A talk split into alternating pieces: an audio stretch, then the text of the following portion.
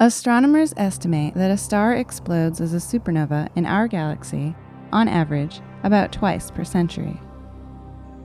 In 2008, a team of scientists announced they discovered the remains of a supernova that is the most recent in Earth's time frame known to have occurred in the Milky Way. The explosion would have been visible from Earth a little more than a hundred years ago if it hadn't been heavily obscured by dust and gas.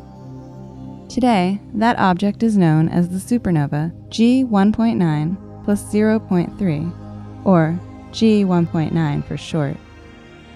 A new long observation, equivalent to more than 11 days of Chandra time, of the explosion's debris field is providing new details about G1.9. The source of G1.9 was most likely a white dwarf star that underwent a thermonuclear detonation and was destroyed either after merging with another white dwarf or by pulling too much material from an orbiting companion star.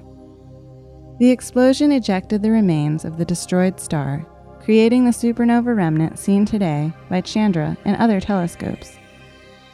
The new Chandra data show that the explosion that created G1.9 was different than other supernovas like it.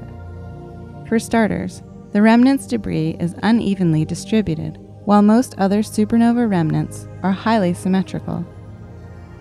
Also, researchers found that some of the debris, particularly iron that would have been in the star's core before the explosion, is moving at extremely high speeds.